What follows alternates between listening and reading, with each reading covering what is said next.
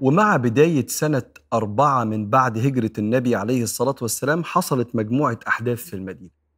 أولها وفاة سيدنا أبو سلمة الصحابي الشهير واحد من أوائل الناس اللي هجرت من مكة للمدينة لو تفتكر قصة هجرته والخناقة اللي حصلت وقتها.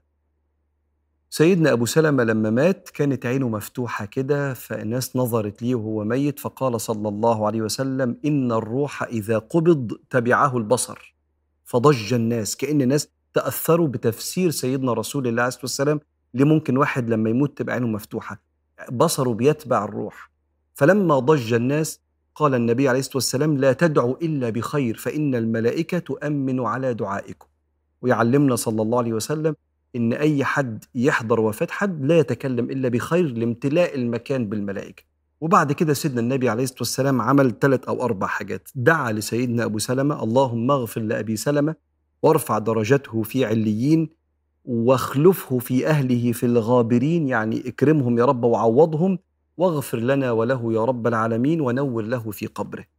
وبعدين قال لستنا أم سلمة قولي كده إنا لله وإنا إليه راجعون. اللهم أجرني في مصيبتي واخلفني خيرا منها. قالت له يا رسول الله هو في خير من أبي سلمة عشان ربنا يخلف عليا فزي ما حضراتكم عارفين بعد فترة تزوجها النبي عليه الصلاة والسلام. وجت واحدة من صحابات ستنا أم سلمة عشان تشاركها في البكاء ولكن يبدو إنها كانت جاية علشان تصوت أو حاجة زي كده. فلما عرف النبي إنها جاية علشان تعمل كده فقال أتريدي أن تدخلي الشيطان إلى هذا البيت؟ ونهاها. لأن إحنا لما بتحصل وفاة سيدنا النبي شرع لينا البكاء. ولما ابن إبراهيم مات قال إن العين لتدمع وإن القلب لا يحزن ولا نقول إلا ما يرضي ربنا. لكن الصويت والأفعال اللي كانت موجودة في الجاهلية نهى عنها النبي صلى الله عليه وآله وسلم. من ضمن الأحداث اللي حصلت الصعبة جدا في بداية سنة أربعة إن قبيلة عضل وقارة وهي قبائل كانت حوالين المدينة قالوا لسيدنا النبي عليه الصلاة والسلام إحنا في ناس عندنا مسلمين كتير فابعت معانا حد علشان يعلمنا القرآن. فبعت معاهم صلى الله عليه وسلم عشرة من الصحابة فيهم سيدنا مرثد ابن أبي مرثد وفيهم سيدنا زيد ابن الدثنة وسيدنا عاصم ابن ثابت وعبد الله ابن طارق صحابة كتير كانوا عشرة. فمشيوا بيهم علشان يوصلوا بيهم للقبائل وفي وسط الرحلة عند منطقة اسمها ماء الرجيع. القصة دي اسمها يوم الرجيع أو بعث الرجيع يعني الفوج بتاع الرجيع. الرجيع دي حتة فيها مية عند قبيلة اسمها هذيل.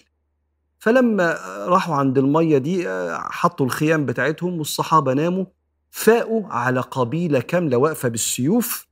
وبتقول لهم كأن يسلموا نفسكم يعني. فقالوا هذا بداية الغدر. قال لهم لا فيش غدر ولا حاجة. بس إحنا عايزين نسلمكم لمكة. يبدو إن كان بين هذيل وعضل وقارة ومكة في مشكلة فحبوا يسلموهم الصحابة. فانقسم الصحابة. بعضهم رفض أنه يرضخ لتهديد السلاح بتاعة القبيلة زي مرثد بن أبي مرثد وسيدنا خالد بن بكير وسيدنا عاصم بن ثابت وبدأوا يقاتلوهم فقتلوا الثلاثة وبقى سيدنا زيد بن الدثنة وسيدنا عبد الله بن طارق وسيدنا خبيب بن عدي. خليهم دلوقتي بس هقول لك حصل حاجة هنا. لما قتلوا مرثد بن أبي مرثد وخالد بن بكير وقتلوا سيدنا عاصم بن ثابت كان في واحدة اسمها سلافة في مكة كانت طالبة دماغ عاصم بن ثابت ودي حاجة عند العرب فيها إذلال عشان تشرب فيها الخمر. لكن سيدنا عاصم في حرب من الحروب في أحد كان قتل حد من في الحرب من عيلتها فحبوا إن هم يسلموا عاصم بن ثابت لكن لما قتلوه جت دبابير حواليه فخافوا يقربوا منه لغاية الدنيا ما ليلت. ثم بعد ذلك في الليل جه سيل قام جرف الجثمان الشريف بتاعه ودخل كده في الوادي وما عرفوش يحصلوا عليه وده كان من دعوة دعاها سيدنا عاصم بن ثابت ألا يمس مشركا ولا يمكن الله أي مشرك منه. أما بقية الصحابة زيد بن الدثنة وعبد الله بن طارق وخبيب بن عدي راحوا بيهم لمكة قالوا لهم اطمنوا ما فيش أي حاجة. وعلى مدخل مكة بدأوا يربطوهم بالوتر الحبل بتاع السهم قاموا فكينه بتاع القوس وربطوهم. فقام عبد الله بن طارق قال والله هذا أول الغدر حاول يقاومهم قتلوه. ضربوه بالحجارة من بعيد كده وقتلوه. ودخلوا بزيد ابن الدثنة وخبيب ابن عدي علشان يبيعوهم في مكة. دعاء الحمد والاسترجاع عند المصيبة كنز من كنوز سيدنا محمد عليه الصلاة والسلام. أم سلمة لما جوزها مات والنبي قال لها قولي إنا لله وإنا إليه راجعون اللهم أجرني في مصيبتي واخلفني خيرا منها. قالت له يا رسول الله طب لو قلت ده إيه اللي يحصل؟ قال لها ربنا يخلفك خيرا منه مين خير من أبو سلمة اللي شاهد بدر ده أول واحد هاجر؟ فاتجوزها النبي عليه الصلاة والسلام بعد فترة. الدعاء ده ما تحرمش نفسك منه مع أي حدث يحصل لك مش على مزاجك. لو النور قطع قول إنا لله وإنا إليه راجعون. اللهم أجرني في مصيبتي واخلفني خيرا منها. لو جزمتك اتقطعت اسمه قطع شراك النعل اعمل كده. قول إنا لله وإنا إليه راجعون. شبكة القميص شبك في مسمار اتقطع. إنا لله وإنا إليه راجعون. حد قال لك رد كبتك وخنقك. يبقى قول إنا لله وإنا إليه راجعون. اللهم أجرني في مصيبتي واخلفني خيرا منها. إلا آجره الله في مصيبته وليها معنيين إما الأجر وإما الإجارة يعني الحماية. وأخلفه خيرا منها. يبقى أعمل كده في أي حاجة توجعك.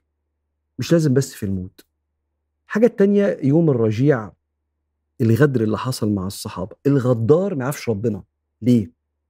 اللي بيغدر ده وبيقهر قلب حد على قرشه ولا بيغدر بخطيبته ولا بمراته ولا واحدة بتغدر بجوزها و...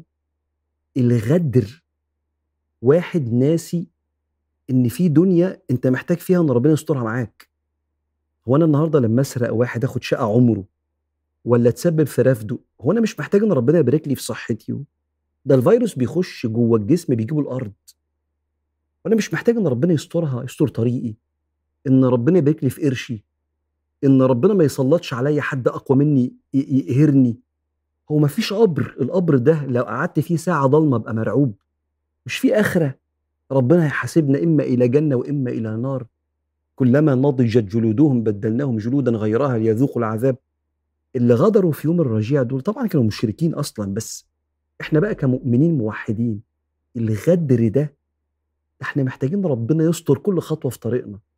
ما بالك واحد يغدر ويستنى بقى القدر سواء في الدنيا والآخرة أو ربنا الحكمة عنده يمهله في الدنيا يمكن يتوب بس الآخرة أشد عذابا وأبقى.